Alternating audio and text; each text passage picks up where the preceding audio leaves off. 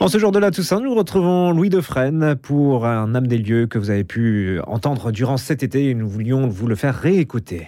Et en ce mardi 1er novembre, jour de la fête de la Toussaint, nous vous proposons de réécouter un témoignage, un témoignage d'un prêtre ukrainien gréco-catholique vicaire à l'éparchie Saint-Volodymyr le Grand à Paris dans le 6e. Le père Taras Ovsianik a 30 ans. J'ai pu le rencontrer lors d'un passage à Paris. Il vient d'Ukraine, de la région de Lviv. Et son témoignage illustre l'état d'esprit de bon nombre d'Ukrainiens désireux de marquer leur différence avec la Russie, d'autant que l'ouest de l'Ukraine, sous influence polonaise, a toutes les raisons de ne pas se reconnaître dans l'Empire russe. Avec le père Taras, donc, nous allons quelque part entre Rome et Moscou, et son accent y est aussi pour quelque chose. Bonjour Père Taras. Bonjour. Parlez-nous un petit peu de vous. Quelle est un peu votre histoire bah, Mon histoire est assez simple. Je suis né dans une famille euh, traditionnelle normale ukrainienne à l'Occident, en partie l'Occident, à côté de Lviv, dans une petite ville industrielle. Donc j'ai grandi pas très loin physiquement de l'église, donc on, j'ai fréquenté l'église assez souvent. Après, je me posais beaucoup de questions. Qu'est-ce que je vais devenir? J'aimais à l'école beaucoup les études linguistiques, ce qui me plaisait beaucoup. Euh, bon, je me, je me, posais des questions. Au final, j'ai choisi d'entrer au séminaire pour essayer, pour vraiment redécouvrir est-ce que c'est, ma vocation. Mais j'ai grandi toujours avec la foi chrétienne. Euh, ma grand-mère était très très pratiquante, euh, mes parents un peu moins, mais quand même. Mon grand frère aussi prêtre. Donc, euh, j'ai rentré dans, dans, le séminaire. Euh, après, j'ai découvert que c'est ma vocation. J'ai commencé ma formation au séminaire de Lviv en, en, Ukraine. Et au bout de quatre ans, mon évêque m'a demandé de partir en France pour continuer mes études ici. Donc, je suis venu à Paris pour cinq mois pour apprendre français. Et ensuite, j'ai commencé ma formation théologique à l'Université de Lyon et au séminaire Saint-Irénée de Lyon. Euh, j'ai terminé mes études là-bas. J'étais ordonné en Ukraine pour diocèse ukrainien, pour mon diocèse d'origine. Et ensuite, mon évêque tout de suite m'a demandé aussi de continuer mes études sur la question de recherche linguistique de la Bible à Rome. Donc, je suis entré à l'Institut biblique de Rome. Et puis, je passais là-bas trois ans fait un stage à Jérusalem pour six mois. Et au final, euh, je finis mes études. Je demandais à mon évêque qu'est-ce que je dois faire. Il m'a dit très bien, il faut continuer encore pour la thèse. Et il m'a envoyé ici à Paris pour un an. Après, on verra. C'était notre discussion sur mon avenir. C'était avant la guerre. Donc, c'était d'autres conditions. Aujourd'hui, s'il y a besoin, je serais très content, très ravi de, de retourner en Ukraine et d'être avec mon peuple. S'il faut rester ici à l'étranger, d'autres pays, pas de souci. Je suis à la service de l'Église. Est-ce que vous demandez aux Français d'aider les populations ukrainienne bah, On fait la demande, on, comment on continue à récolter les biens. Donc à la cathédrale, on a beaucoup des activités qui se changent euh, par rapport à les circonstances, à le temps qu'on vit, etc. Donc on a une demande euh, perpétuelle euh, aux Français pour apporter les biens, surtout les médicaments, les, nourritures de longue conservation, etc. Bien sûr, les, dons financiers, les autres. C'est pas vraiment notre but de s'investir pour ça. Il y a beaucoup d'autres organisations caritatives françaises qui fonctionnent très très bien là-dessus. On les remercie, on les laisse faire aussi ce qu'ils qu savent faire très bien. On s'engageait plutôt à la cathédrale de faire les projets que les autres n'arrivent pas, surtout à, cause de la barrière linguistique, pour le choc culturel et d'autres choses. Aussi l'accompagnement spirituel pour les réfugiés, pour les Ukrainiens. Donc pour le moment, on se concentre plutôt sur cette question-là. Au début de la guerre, on faisait la distribution des biens, de, des produits de première nécessité, etc. Donc on vraiment s'adapte à la situation euh, qui est actuelle ici. Je crois qu'il faut aider, mais il ne faut pas aussi cacher la vérité. Il faut l'Église, c'est une corps du Christ qui est appelée à veiller sur la vérité. Et aujourd'hui, à mon avis, on a, on commence à cacher sous la tolérance certaines choses. Il y a nommé le bien, le bien et le mal, le mal. Et je crois que l'Église fait ça. Et si les gens, avec le cœur ouvert, euh, viennent vers nous, euh, pas de souci, euh, quel, que ce soit. Mais c'est les gens qui viennent chercher le scandale, de, de combattre, de faire les discussions. Bon, c'est pas vraiment notre émission, c'est pas le temps pour, pour, le faire. Oui, on est tout tout d'abord ouvert pour, euh, pour tous, mais avec une certaine, euh, je ne parlerai pas ça les conditions, mais certaines précautions comme la vérité, la justice et d'autres choses. Il y a les, il a les choses que le peuple russe ne fait pas comme il faut. C'est pas la première fois dans, dans notre histoire. Les Ukrainiens connaissent bien leur histoire et notre l'histoire avec les relations avec les Russes assez compliquées, assez longues. Donc je dirais pas qu'il y a quelque chose en, en conditionnel qu'on fait comme ça, sans, penser et sans, sans mettre une intention particulière aussi. Mais est-ce que, Père Taras, vous pensez qu'il faut encourager les Ukrainiens à se battre et est-ce qu'on doit leur donner des armes? Est-ce que l'Église doit dire il faut prendre les armes contre les Russes? Je suis pas sûr qu'on faut surtout utiliser cette vocabulaire-là. Prendre les armes, combattre contre les, contre les Russes. Je crois que les Ukrainiens ont le droit de vivre. C'est tout d'abord. Aujourd'hui, on est tué juste parce qu'on est Ukrainien. On n'a pas provoqué cette guerre, on était chez nous, on a renoncé à la guerre nucléaire, on a réduit notre armée en 1992, on avait presque un million de combattants, en 2014 on avait 150 000, on a réduit tout pour rester en paix et pour vivre en, dans la tranquillité. Euh, C'était pas notre choix cette guerre, donc il faut pas peser sur les Ukrainiens et sur les armes, sur, sur d'autres choses. Il y a les ennemis qui se déclaraient l'ennemi qui est venu sur notre terre pour tuer. Ils ne sont pas venus pour constituer les relations, etc. Et je crois que vraiment les Ukrainiens ont, ont le droit de se défendre et ont le droit de, vivre, même avec les armes, même avec d'autres choses. Donc c'est pas les questions politiques, c'est pas combattre contre les Russes, c'est combattre contre les ennemis qui se déclaraient les ennemis qui sont venus vers nous pour nous tuer sans raison. On voit ça avec les médias aujourd'hui. Donc je crois que l'Église doit rester avec euh, son peuple et continuer à veiller avec le peuple pour leur chemin vers la vérité. C'est pas pour combattre le but, c'est pas combattre les Russes. Notre but, c'est de défendre notre patrie. Et défendre la patrie, c'est pas seulement avec les armes. Malheureusement, aujourd'hui, c'est peut-être le point plus important. Mais aussi, il y a d'autres niveaux. Il y a un niveau spirituel, il y a un niveau culturel, il y a un niveau linguistique. On a le droit d'avoir notre propre langue et parler langue. On a le droit de connaître notre histoire. Donc, le combat aujourd'hui, c'est aussi de faire apprendre aux gens leur l'histoire, c'est faire apprendre aux gens leur langue et, et d'autres choses. Donc c'est le combat qui est beaucoup plus vaste qu'on peut imaginer. Quelle est la particularité de l'Église gréco-catholique? Est-elle perçue comme euh, une Église euh, occidentale, une manière pour l'Occident d'influencer, d'avoir une présence sur des terres d'Europe de l'Est Est-ce qu'elle est perçue comme un élément étranger ou un élément local? Par les Russes, c'est perçu comme un élément étranger et dangereux parce que c'est l'Église qui veille beaucoup euh, sur l'éducation, qui veille beaucoup sur la justice et qui veille beaucoup pour apporter les gens vers la civilisation. Mais pour les Ukrainiens, c'est l'Église locale euh, qui a installé là-bas depuis dès le début. On a la propagande russe qui manipule, qui que c'est l'Église qui était importée par le Vatican, etc. Mais c'est l'Église qui existe depuis le baptême de, de Saint Volodymyr au Xe siècle. Après le baptême se passait avant le schisme de 1054. Après, quelques siècles après, les évêques ont décidé de revenir à ce moment de baptême pour d'être unis avec le pape de Rome. Donc c'est rien exceptionnel. On a décidé, euh, au moins 5-6 siècles, de rester avec l'Europe, euh, d'adopter cette culture et ces valeurs, tout d'abord chrétiennes de l'Europe. On voit aujourd'hui la différence entre les, les valeurs qu'on a dans le monde qu'on appelle slave, euh, même si on n'est pas toujours d'accord avec ce terme, dans l'Europe orientale, euh, surtout en Russie, et, les valeurs qu'on a ici en, en, Europe occidentale. Père Taras, pouvez-vous justement préciser cet élément historique on a en mémoire que le roi Henri Ier épousa Anne de Kiev. Est-ce que l'Ukraine, au départ, est une puissance, un territoire, l'âme de l'Ukraine? Les catholiques, elle est orthodoxe. Qu'est-ce qu'elle est précisément? Historiquement, on peut toujours chercher et trouver ce qu'on veut. Parce que l'histoire, c'est toujours en matière de manipulation. On peut toujours trouver un élément. Je crois qu'aujourd'hui, l'Ukraine, c'est le pays qui se cherche, qui était très, très blessé euh, en période de l'Union soviétique qui était dévastée, où l'histoire était détruite, où l'intelligence, la culture étaient détruites à l'année 1930, 40, euh, même 50 encore, et même après, jusqu'à l'année 80. Euh, C'était vraiment une grande persécution. Et je crois qu'aujourd'hui, c'est le terre, c'est le peuple qui cherche, qui cherche la vérité et qui cherche se comprendre.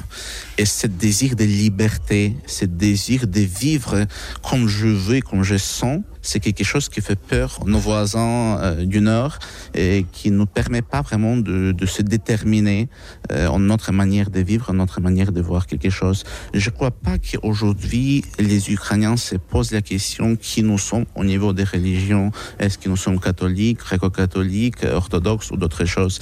Les Ukrainiens, pour le moment, se posent la question qui nous sommes. Euh, ça, on voit très bien ici à l'église, même à Paris, où les réfugiés viennent. Ils ne se posent pas du tout la question est-ce que vous êtes orthodoxe, est-ce que vous êtes l'église gréco-catholique ou d'autres choses. Vous êtes ukrainien, vous parlez notre langue, aidez-nous parce qu'on a besoin. On les accepte comme ils sont. Ça ne veut pas dire qu'on tolère tout aussi, mais c'est quelque chose qui est très beau et c'est vraiment le temps de recherche. C'est le temps, si vous voulez, on peut faire la comparaison avec le voyage en désert de peuple élu. on n'a pas encore arrivé à notre terre, n'a pas encore compris qui nous sommes, mais on est en route, on lâche pas, on continue à cheminer euh, avec des problèmes, difficultés, la guerre, les morts, l'injustice, les viols et d'autres choses terribles, mais aussi c'est la guerre de libération. Donc je crois qu'à un moment quand on sera installé, on va se poser la question sur la religion, on voit la solidarité parmi les Ukrainiens aujourd'hui, c'est quelque chose d'incroyable et formidable pour moi. Je n'ai jamais pensé que mon peuple est capable de faire quelque chose de ça. Ils sont chrétiens, je suis persuadé. Après, nomination, ça, reste à l'avenir à, décider. Mais Père Taras, est-ce que c'est un pays qui n'est pas euh, soumis à un conflit d'allégeance entre Rome et Moscou d'un point de vue religieux? Est-ce qu'on peut se construire? Est-ce qu'on peut chercher la vérité sans savoir dans quelle direction aller précisément? Et surtout, euh, si ces directions sont complètement opposées l'une à l'autre. C'est une question difficile à répondre. Je ne suis pas sûr que les gens dans les campagnes, dans le village, dans les paroisses moyennes se posent cette question-là. C'est la question des politiques dans l'Église qui fait partie, qui est aussi important, mais c'est pas c'est pas vraiment quelque chose qui disturbe les gens, les paroissiens moyens. Euh, ce qui disturbe, c'est la question de la qualité de l'Église. Ce qui euh, ce qui est vraiment important, c'est la qualité des homélies, c'est la qualité des éducations qui portent l'Église, euh, c'est la qualité des vertus qu'il prêche et qu'il vit. Et c'est pas toujours évident. Donc, je crois que les Ukrainiens ont fait leur choix on comprend bien et pourquoi euh, les Ukrainiens résistent même depuis quatre mois, même si l'armée russe est tout puissant, etc., etc. Mais on ne voit pas qu'ils progressent pas comme ils désiraient au début. Donc il y a quelque chose qui est déjà décidé au cœur des Ukrainiens. Peut-être ils verbalisent pas encore, peut-être ils comprennent pas encore euh, tout, mais je suis persuadé que notre choix qui était fait vers l'Europe pour rester avec l'Europe, comme on a fait déjà il y a mille ans et qu'on continue à se battre pour ça, continuons, on se bat, on voit où ça nous amènera. Je suis pas sûr que, bon, au moins, moi, comme le prêtre, je me pose jamais la question, euh, c'est tourner vers Rome ou vers Moscou, je me tourne vers le Christ et tourner vers le Christ, c'est le Christ incarné qui se trouve dans les, dans les personnes, c'est le Christ qui est parmi nous, c'est pas le Christ qui se trouve dans les nuages, en cieux, etc. Donc je crois pas que vraiment on, peut, et ce soit vraiment correct de, de, poser la question, le choix entre Moscou et Rome, c'est plutôt le choix, est-ce qu'on choisit la vraie Église, qui est le corps du Christ, qui prêche et qui vit ce qu'il prêche, ou on fait vraiment la semblance d'être l'Église avec beaux ornements, et la messe qui a son continu, mais rien derrière. Père Taras, les souffrances endurées dans les années 30 avec ce qu'on appelle l'Holodomor. Ces souffrances-là sont extrêmement présentes encore aujourd'hui dans l'imaginaire ukrainien. C'est quelque chose qui a beaucoup marqué la population parce que la moitié des populations était presque bon, était perdue. Si on parle, en termes de, chiffres, on parle à peu près de 10 millions de, morts de cette période de Holodomor, mais après, la population euh, n'est pas augmentée de, ces périodes-là jusqu'à aujourd'hui. Donc c'est quelque chose qui a marqué beaucoup beaucoup. Bien sûr, avec le temps, on a l'habitude d'oublier les choses, mais c'est pas une seule tragédie qu'on a vécue avec notre histoire et surtout avec euh, nos voisins russes. On parle de l'âme russe, hein, c'est une formule. Quelle est l'âme ukrainienne? Je crois qu'il faut, il faut la découvrir. C'est pas l'âme ukrainienne, c'est pas quelque chose qui est très visible, mais c'est quelque chose qui est très sincère. La vérité, à mon avis, c'est quelque chose qui touche plus. Donc nous, on se bat aujourd'hui pour la vérité et au cours de l'histoire, c'est toujours, c'était toujours la question des vérités. C'est pas des grandeuses, c'est pas d'être populaire, d'être connu dans le monde entier, de faire apprendre notre langue à tout le monde en Afrique, en Asie, en, en Amérique latine, mais c'est d'être sincère et d'être vrai. Qu'est-ce qui permet de reconnaître un Ukrainien, de le distinguer d'un Russe? C'est bizarre, mais la vérité et le désir de vérité. Pour le désir de vérité, il y a beaucoup des Ukrainiens aujourd'hui qui commencent à apprendre les langues étrangères, ce qu'ils font pas les Russes. Donc les Russes se sont bien dans leur, euh, dans leur bulle, dans leur cellule, et c'est bien, le gouvernement pense pour nous, et ça va.